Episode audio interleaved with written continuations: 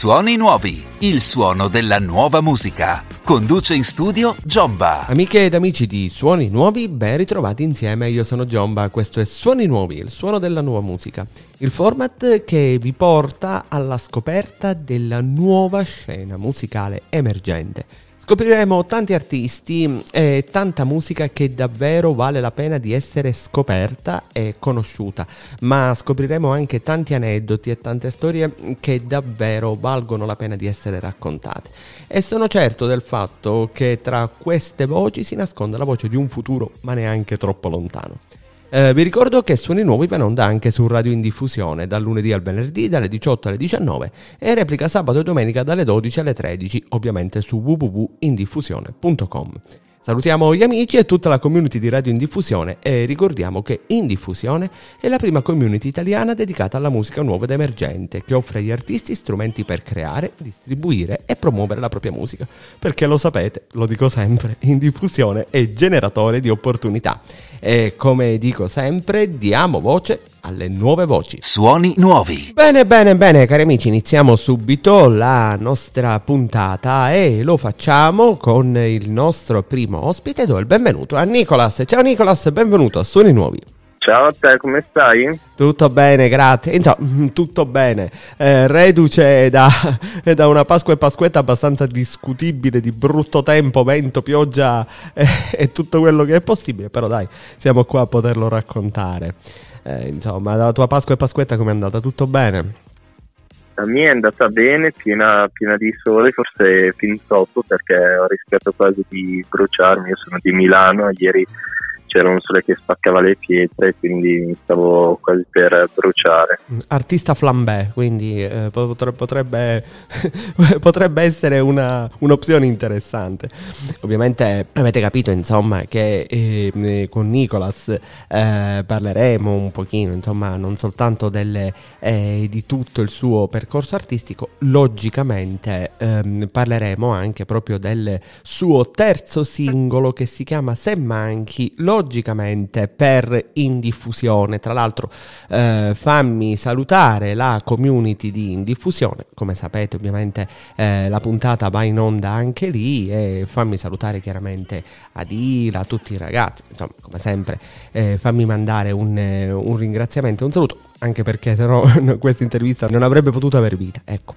Però prima di cominciare, Nicolas, vorrei fare la domanda di rito che faccio un po' a tutti gli artisti, e voglio anche iniziare con te proprio in questa maniera. Tu ovviamente sei giovine, classe 98. Mi piace, ho letto una cosa nelle tue note che mi piace particolarmente. All'età di 12 anni, dopo aver visto il Festival di Sanremo, scrive la sua prima canzone e da lì non ha più smesso. È questo, diciamo, l'inizio, l'entrata nel mondo della musica coincide con questa esperienza all'età di 12 anni? Maturava già da prima? Raccontaci un po'.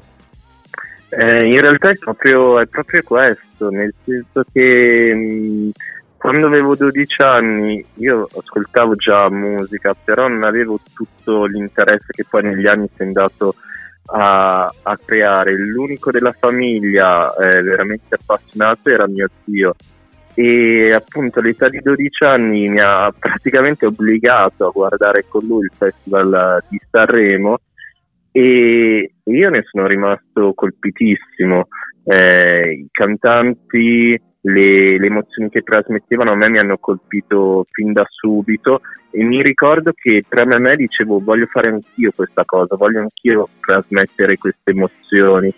E caso vuole che in casa avevo una chitarra anche mezza scordata, mezza rotta, io non sapevo neanche suonare, però distinto, finito il festival, l'ho presa e ho iniziato a scrivere. Da lì praticamente non ho veramente più smesso, nel senso che poi recentemente mi è capitato quasi per scherzo di contare tutti i brani che da quando avevo 12 anni ad oggi ho scritto, e superiamo quasi l'ottantina. Quindi col festival per me è stato, diciamo, un colpo di fulmine. Tra l'altro, mentre tu raccontavi, riflettevo un po' su quell'edizione del festival che fu, ovviamente, essendo tu del 98, 12 anni fu quella del 2010, dove vinse Valerio Scanu, ma fu tra l'altro una tra le annate del festival più esplosive in assoluto, perché successe tutto quel delirio con Pupo, De Manuele Filiberto, che hanno tirato gli spartiti per aria, un disastro, un delirio, è stato probabilmente anche quello che mi ha colpito così tanto. Una tra le edizioni più movimentate in assoluto. Sì, poi era reduce, diciamo, dai primi anni d'Italia, quindi appunto c'era Valerio Scanu, altri artisti provenienti dai talent, ed erano i primi anni per il festival, diciamo, in cui si accoglievano artisti che arrivavano da quei mondi lì. Però è stato veramente qualcosa che ringrazio tutt'oggi, altrimenti non so come sarebbe andata la mia carriera musicale senza quel festival. Assolutamente, anche perché, ripeto, è stata sicuramente una sorta di entrata a gamba tesa nel mondo musicale, però logicamente davvero ha segnato l'inizio poi di questa tua carriera, che poi in realtà non si è più fermata, e appunto dopo le lezioni di chitarra arrivano le lezioni di canto, recentemente ho letto anche le lezioni di pianoforte. E nel 2017 leggo che formi una cover band. Raccontaci un po' di quell'esperienza, com'è nata l'idea, insomma, raccontaci proprio di quella cover band, raccontaci un po'. Allora, questa cover band è nata da me e un mio amico. Inizialmente eravamo solo e lui che provavamo tutti i giorni in camera, avevamo questa camera mia, tutti i giorni ci trovavamo. Passavamo il pomeriggio, a volte anche la notte, e suonavamo senza, diciamo, un obiettivo preciso. Un giorno ci siamo guardati negli occhi e abbiamo detto: cerchiamo di farne qualcosa di più che una passione. Allora abbiamo deciso di creare una vera e propria band. Siamo arrivati a 6 membri. Diciamo che poi col passare del tempo, come hai detto tu, era una cover band. Io mi sono accorto che la mia urgenza era quella di far ascoltare i miei brani. Io dico sempre che nasco come autore prima di tutto, e sentivo l'urgenza di mettere al centro i miei brani. Quindi dopo un paio di anni di esperienza appunto con questa band, che mi è servito tantissimo, abbiamo fatto diversi live sia a Crema che a Milano, ho deciso, diciamo, di farmi da parte e di concentrarmi su me stesso, mettendo al centro quelli che sono appunto i miei brani, e da lì poi ho proseguito il mio percorso artistico. E tra l'altro leggo che poi ti sei messo in gioco anche in alcuni contest come il Tour Music Fest, che torna spessissimo nelle nostre puntate. Dopodiché nel 2019 inizia il tuo percorso da solista. Che cosa è maturato? Nel senso, perché poi hai fatto la scelta e il balzo proprio di iniziare una carriera da solo? Sicuramente, come dicevi tu, mettere al centro la tua musica, le tue emozioni, le tue canzoni.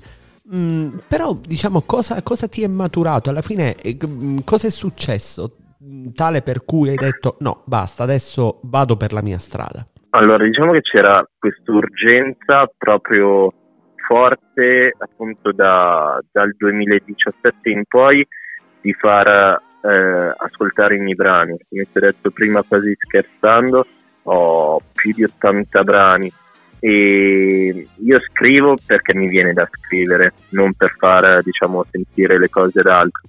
Però dopo un po' di tempo ti guardi un po' allo specchio e ti dici: ma cosa ne faccio con questi brani? Cioè, io comunque ho una dote, a me una cosa viene bene nella vita, che è quella di scrivere, è proprio una cosa naturale, e da lì ho sentito quest'urgenza di cercare di far ascoltare i miei brani. Ti dico la verità, c'è stato anche un momento, in realtà poco prima di entrare in diffusione, in cui in realtà ho pensato di mettere tutto da parte, nel senso che Ho cercato per molto tempo di far conoscere i miei brani e purtroppo questo non è, diciamo, un mondo semplice. Io ho avuto la fortuna di, diciamo, conoscere Francesco Tosoni, gli sono piaciuti i miei brani e con lui poi ho iniziato quello che io in realtà penso sia il mio vero percorso artistico.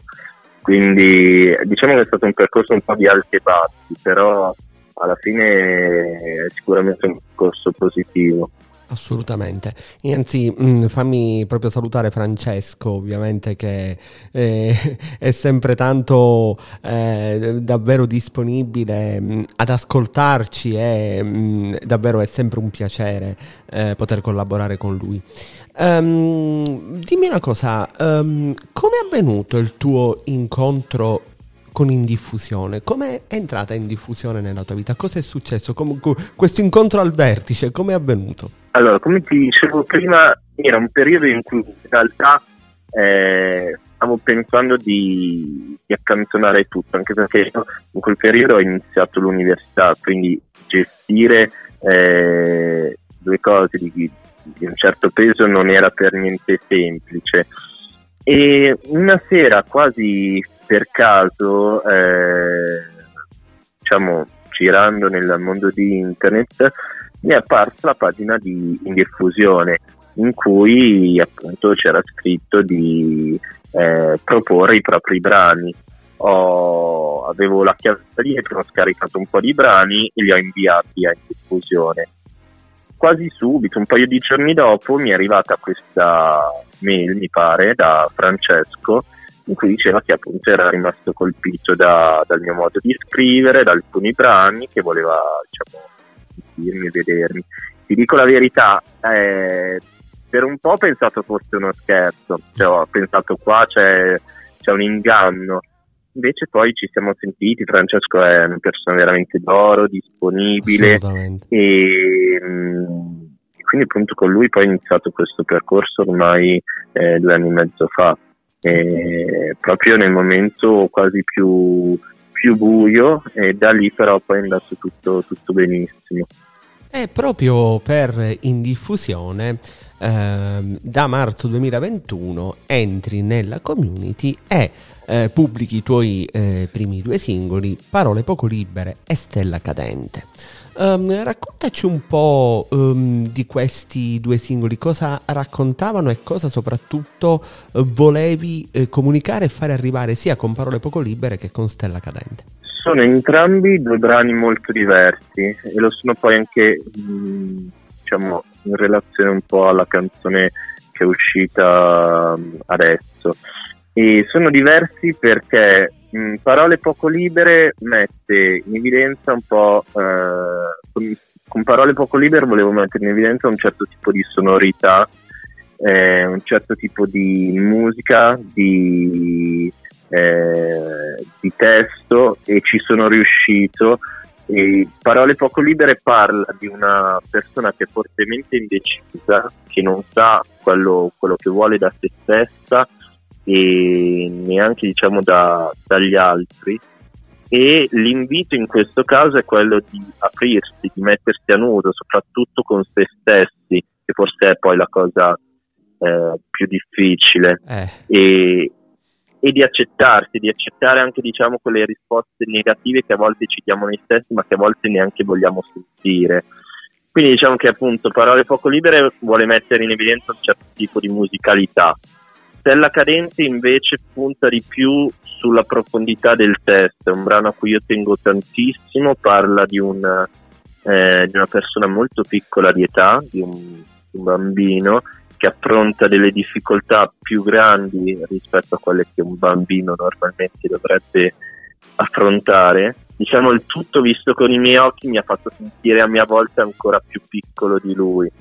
Quindi il messaggio in questo caso è quello che spesso, quasi tutti i giorni, noi pensiamo di avere problemi insormontabili che non si possono superare, però non è così, perché c'è sempre qualcuno che affronta difficoltà che sono molto più grandi delle nostre, e se un bambino, diciamo, riesce a a fare tutto questo da solo possiamo farlo anche noi.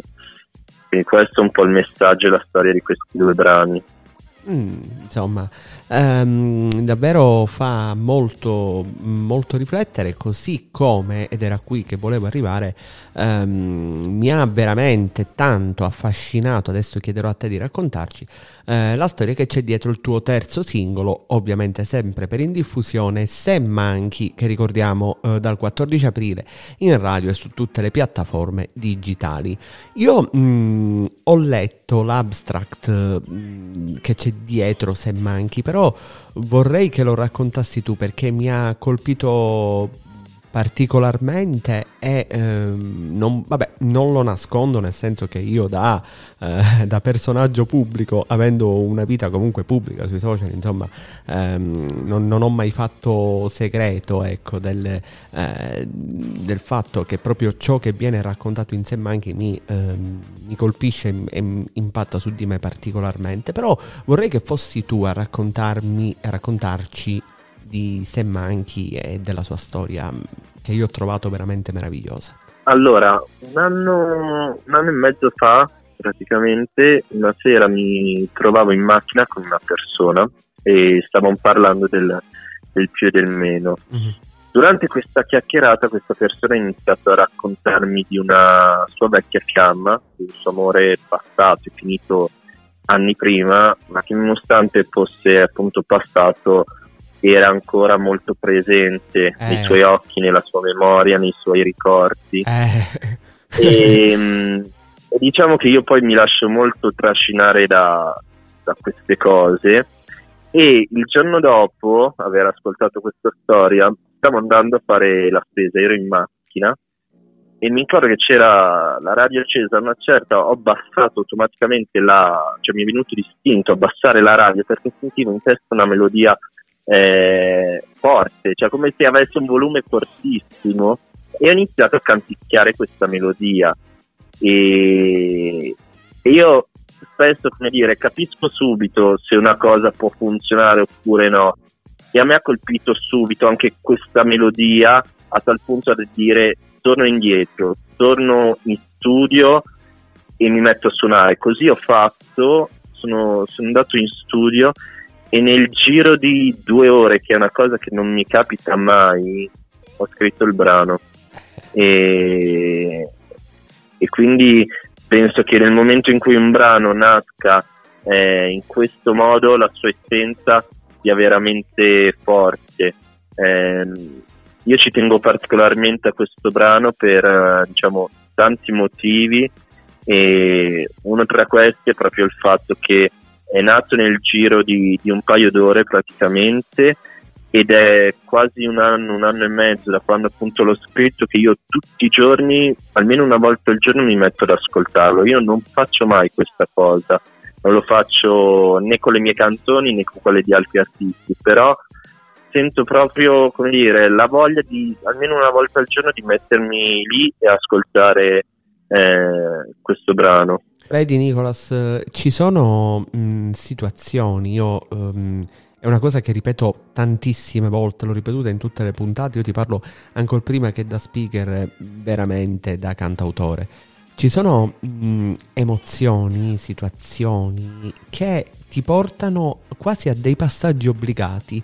Senti talmente forte, a me è capitato tante volte, senti talmente forte di dentro di te l'appartenenza ad una storia, ad un vissuto, che se ti metti davanti ad un computer, davanti ad un pianoforte, davanti a una chitarra, cioè nasce da sé, ma lo senti talmente tanto tuo, talmente tanto appiccicato su di te, che davvero nasce da sé. È successo a te con Se Manchi, è successo tante volte a me con brani che ho composto, con brani che ho scritto, anche testi che ho scritto, quindi ti capisco particolarmente. Ed è proprio la classica, non la voglio neanche definire illuminazione, non la voglio neanche definire così folgorazione, ma veramente quella fiamma che tu dici, cavolo, ma veramente è cucita su di me, insomma. sì, a volte come se ti mettessi al pianoforte, alla chitarra, anche solo davanti al cellulare a registrare, e tutto quello che esce esce da solo, tu sei solo un tramite. E questa cosa è interessante perché appunto tu rimani colpito che la dico io sono rimasto colpito che l'ha detta in una sua recente intervista ultimo, però è una cosa in cui ci si ritrova perché dici cavolo, mi è capitato anche a me, e a quanto pare non siamo gli unici, però è veramente, diciamo, bella questa cosa di sentirsi un po', di essere un po' un tramite, perché alla fine è la verità, tu ti metti a scrivere e a volte sembra che quello che scriva la penna in realtà lo faccia da sola, però siamo noi a farlo, anche se a volte non ci sembra. Assolutamente, veramente concordo tanto, soprattutto con questo bel concetto di tramite, concordo davvero tanto.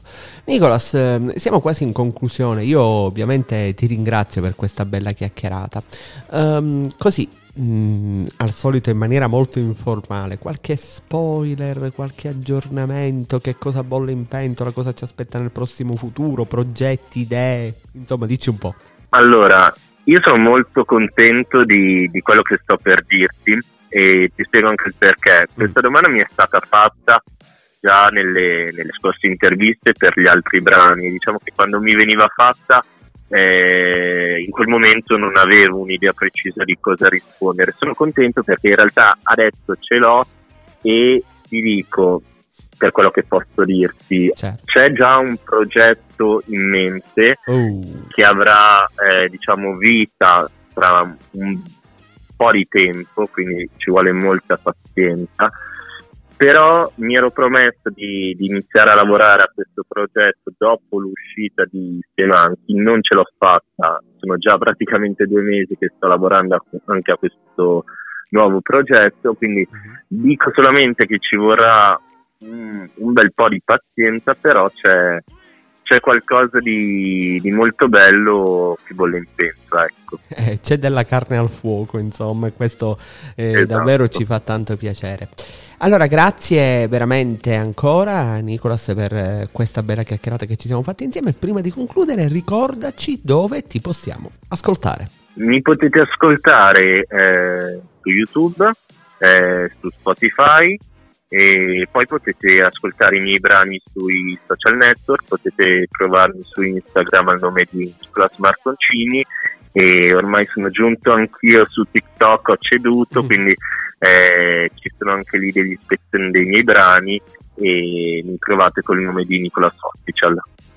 Va bene, grazie davvero tanto, e ovviamente prima di concludere fammi nuovamente ringraziare in diffusione, ovviamente nelle persone di Adile e Francesco, che saluto, e un saluto chiaramente lo faccio alla community, ricordandovi sempre che in diffusione è generatore di opportunità, e naturalmente vi ricordo Nicolas con Se Manchi. Suoni nuovi. Bene cari amici, continuiamo la nostra trasmissione e lo facciamo con una band palermitana.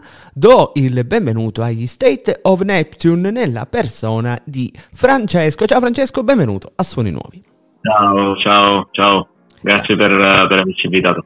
Grazie a te ovviamente, io salutando te saluto ovviamente l'intera formazione, quindi ricordiamo Francesco Dalia chitarra e voce, Elia Franzella basso, Manfredi Mansueto batteria. Ho sbagliato qualcosa? Ho detto tutto perfetto, giusto?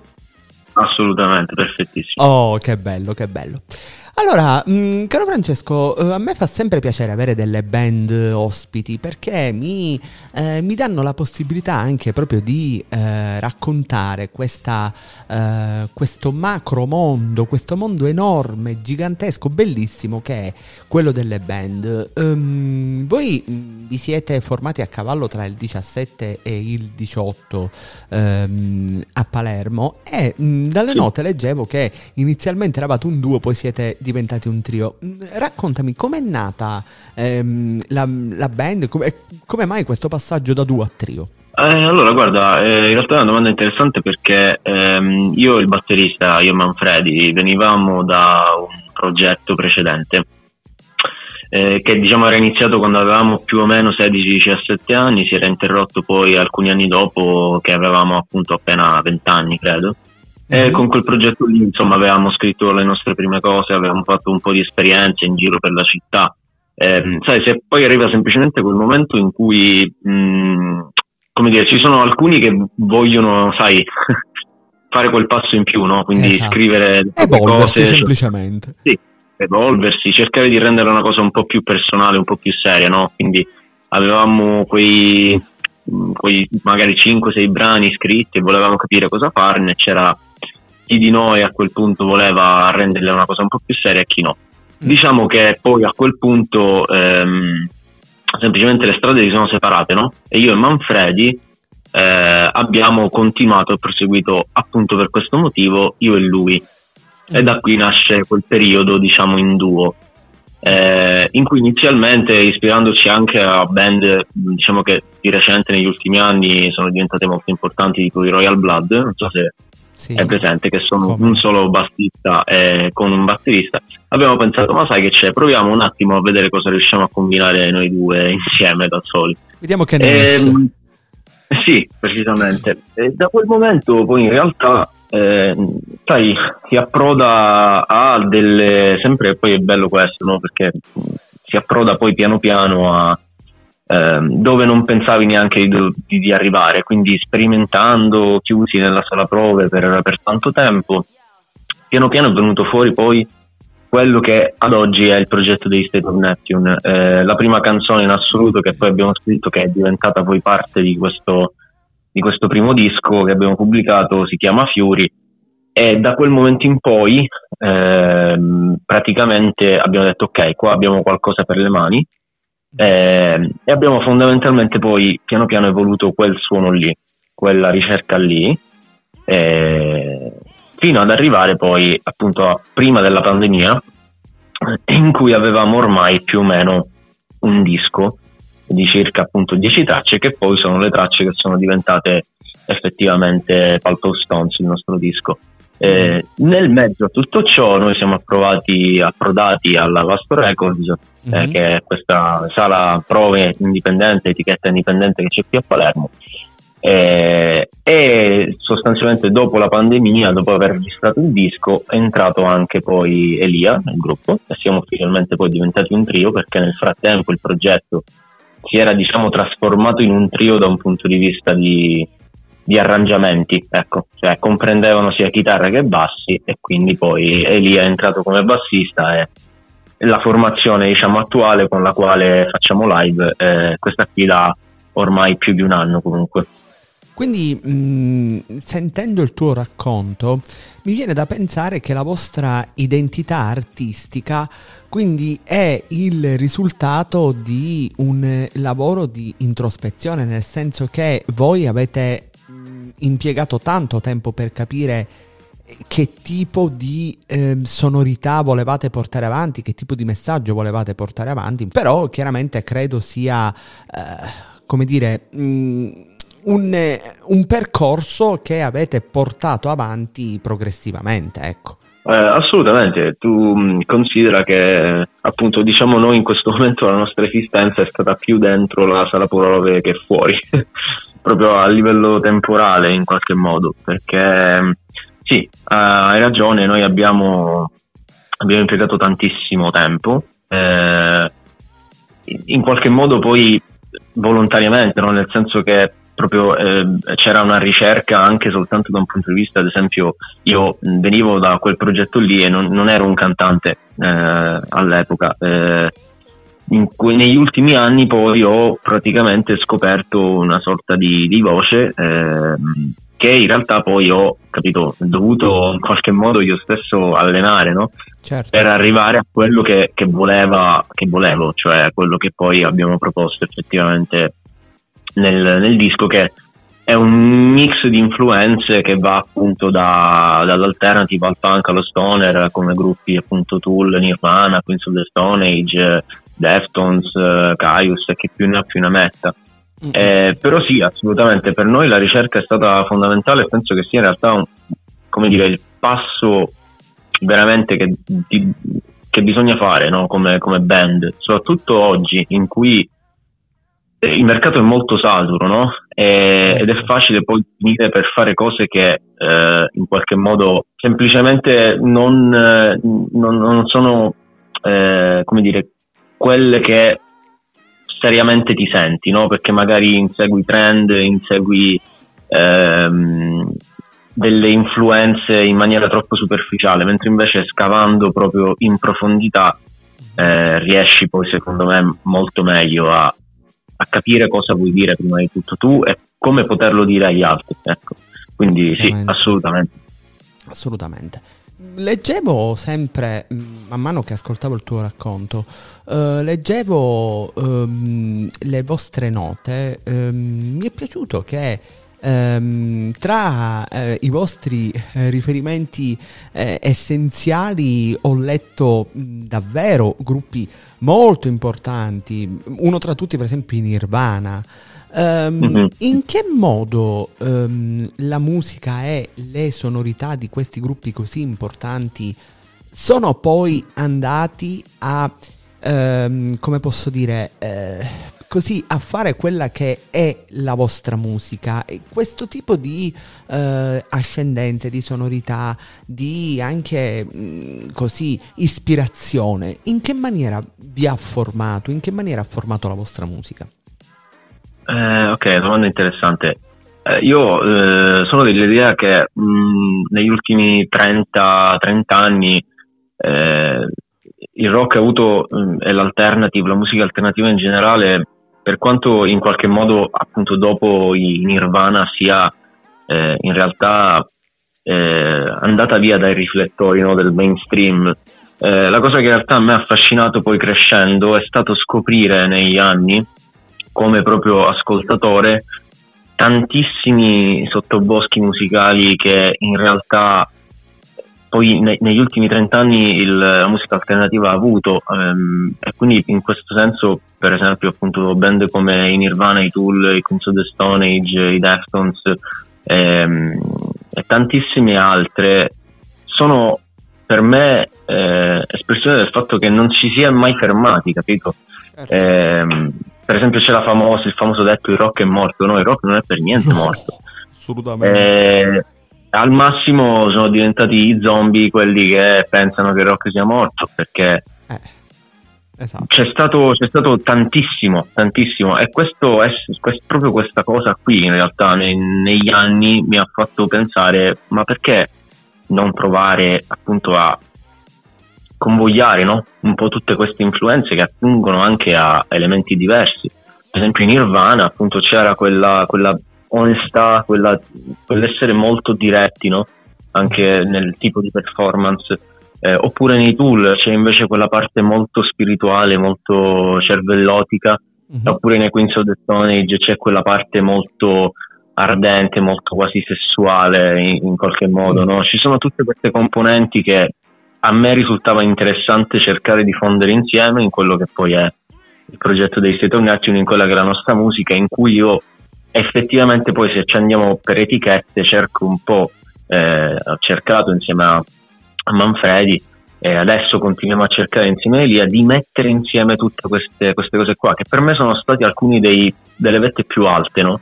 Che il rock, che la musica alternativa ha toccato nelle ultime decadi. Quindi gli State of Neptune, diciamo, in qualche modo cercano di sintetizzare questa cosa qui, questa idea qui, cioè che il rock ha ancora roba da dire, e soprattutto ci sono delle influenze in questo senso che hanno secondo me dettato la via e che non ho visto ancora in maniera sostanziale venire proposte come sto cercando di riproporle io, e di chiaramente metterci, come dire, un che di personale nel farlo, ecco. Certo. Arriviamo a quello di cui accennavamo all'inizio, quindi il vostro primo disco, Pulp of Stones, che è uscito l'11 giugno 2022, lo ricordiamo, su etichetta Vastor Records. Sì. Questo disco è il risultato, proprio come dicevamo all'inizio, di questo vostro lavoro di scrittura di questi testi, di queste canzoni, insomma, che poi vanno a formare il disco stesso. Ma qual è l'idea dietro Pulp of Stones? Cosa volevate raccontare con questo disco? Ok, dunque Pulp of Stones in qualche modo è un riassunto di questi primi 25 anni di vita, no? Che poi sono quelli praticamente appunto che coincidono con l'uscita poi del disco. In questo momento ne ho 26, ne ho fatti da poco, ma mi interessava in realtà raccontare in qualche modo questo primo quarto diciamo di vita, diciamo attraverso poi quella che è una narrazione un po' ciclica all'interno del disco, che si apre con Watershed e si chiude con The Rain on a Sunny Day, che sono entrambi brani che hanno a che fare con questa immagine, diciamo, dell'acqua. Il punto è, io mi sono reso conto negli anni che ero entrato in una sorta di strana condizione di apatia verso me stesso, verso gli altri, verso tante cose, e la prima canzone, che è Watershed, in realtà parla proprio di questo, cioè di capire di trovarsi in una condizione in cui ormai non si riesce più a distinguere, no, tra le vere emozioni, quelle che sia interne a noi, sia quelle che si vedono ormai proiettate quotidianamente sui social, e quindi c'è una richiesta, insomma, di essere in qualche modo proprio sommerso, no, dalla vita, dalle esperienze, da qualcosa che ti risvegli da un determinato torpore, che ti salvi dalle sabbie mobili, insomma. Sì. E per me, diciamo, in qualche modo è stata anche questa la sfida, no? Io a un certo punto mi sono dedicato, no, dalla fine della pandemia in poi, e anche prima, la mia missione era diventata scrivere questo disco, farlo, perché prima di tutto dovevo dimostrare un po' qualcosa a me stesso, era un sogno che avevo fin da sempre, e quindi ho messo da parte davvero tante cose per poterlo fare, quindi in qualche modo questa cosa riflette questo aspetto qui. E il disco poi si conclude, diciamo, con Elia Franzella, che rappresenta una riflessione generale sulla condizione in cui in questo momento vedo, no, la mia vita, è un po' la mia vita rispetto al mondo, che si conclude con una serie di domande, cioè così che andrà, c'è qualcosa che non va in me, essenzialmente Pulp of Stones nelle sue 10 canzoni cerca di raccontare un po' questo, alcuni dilemmi un po' molto personali, che però penso che possano essere in realtà estremamente condivisibili in qualche modo, certo, nella lettura, certo. Tutti si possono ritrovare in qualche modo a dover affrontare questo tipo di condizione, no? Mentale, se vuoi, oltre che a volte proprio fisica, quindi un po' le dipendenze, un po' le manie di controllo, un po' le difficoltà proprio nel relazionarsi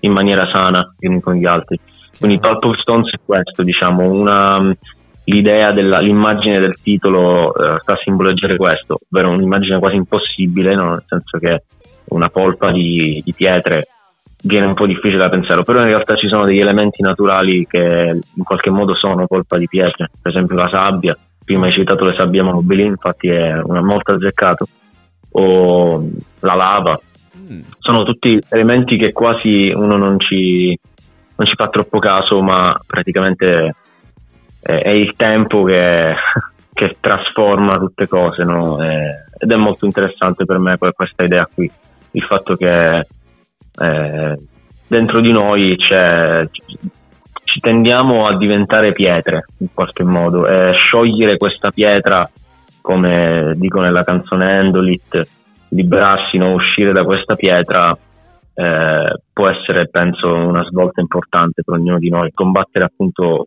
seriamente i propri demoni, ecco.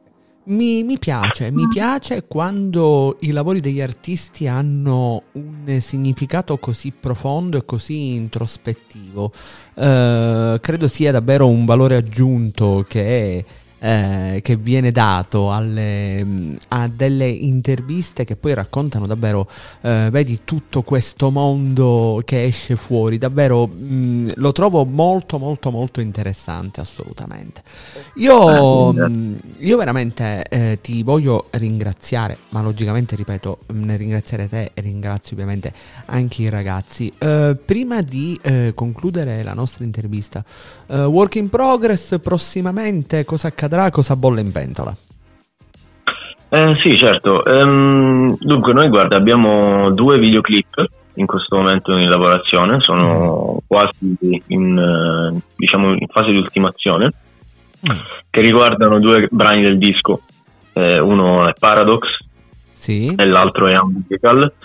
Stiamo collaborando con un videomaker da una parte e con una animatrice dall'altra. Secondo me sono persone veramente di talento e non vediamo l'ora di poterli pubblicare e di poter appunto iniziare a ampliare un po' l'esperienza che per noi sono i State of Neptune anche in quell'ambito lì. I videoclip si sa che vanno molto a braccetto, diciamo, con la musica. Quindi ci sono questi videoclip in arrivo. Niente, nel prossimo futuro sicuramente ci saranno altri live, probabilmente adesso faremo una produzione fisica del disco, e perché ci abbiamo anche all'anno dall'uscita, no? All'anniversario dell'uscita, quindi vogliamo preparare qualcosa di particolare. Abbiamo delle riprese dei tempi delle registrazioni su cui vorremmo lavorare per creare dei contenuti interessanti quasi a livello di documentario, insomma, però abbiamo un po' di cose e soprattutto stiamo scrivendo nuova musica. Abbiamo già portato in live dei nuovi brani su cui stiamo lavorando veramente tanto, e quindi il secondo disco è un'ipotesi molto reale. Che speriamo di poter fare in breve. Che bello. Prima di salutarci, ci ricordi dove vi possiamo ascoltare? Certo, praticamente ovunque, nel senso che siamo presenti su praticamente tutte le piattaforme digitali, da Spotify, Apple Music, insomma quelle più conosciute, ma siamo anche su YouTube, chiaramente siamo sui social, siamo su Bandcamp. Siamo praticamente ovunque. Come State of Neptune ci si trova fondamentalmente in qualunque ambito. Non si può scappare, assolutamente. E allora io davvero ringrazio Francesco, ovviamente ringraziando lui saluto anche Elia e Manfredi, e vi ricordo ovviamente che quando volete tornare sarete sempre nostri meravigliosi ospiti, le porte della trasmissione per voi sono sempre aperte. Ti ringrazio Daniele, è stato un piacere per me e per i ragazzi che naturalmente ti salutano tutti. Un abbraccio grande, grazie mille per l'opportunità. Grazie ancora a te e io vi ricordo prima di concludere gli State of Neptune. Suoni nuovi. Bene cari amici, è tutto anche per oggi, ma prima di salutarci vi voglio ricordare, se volete partecipare al programma diventate follower del mio profilo Instagram, il Giombagram, e scrivetemi dalla posta privata per tutti i dettagli. Stessa cosa se siete una band o rappresentate uno o più artisti, siete un ufficio stampa, un'etichetta discografica, scrivetemi proprio dalla posta privata per ottenere tutti i dettagli.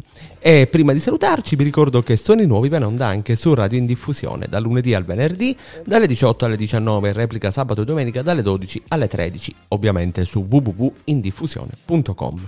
Salutiamo gli amici e tutta la community di Radio Indiffusione. E dal vostro Giomba, come sempre, a tutti voi un caldo saluto.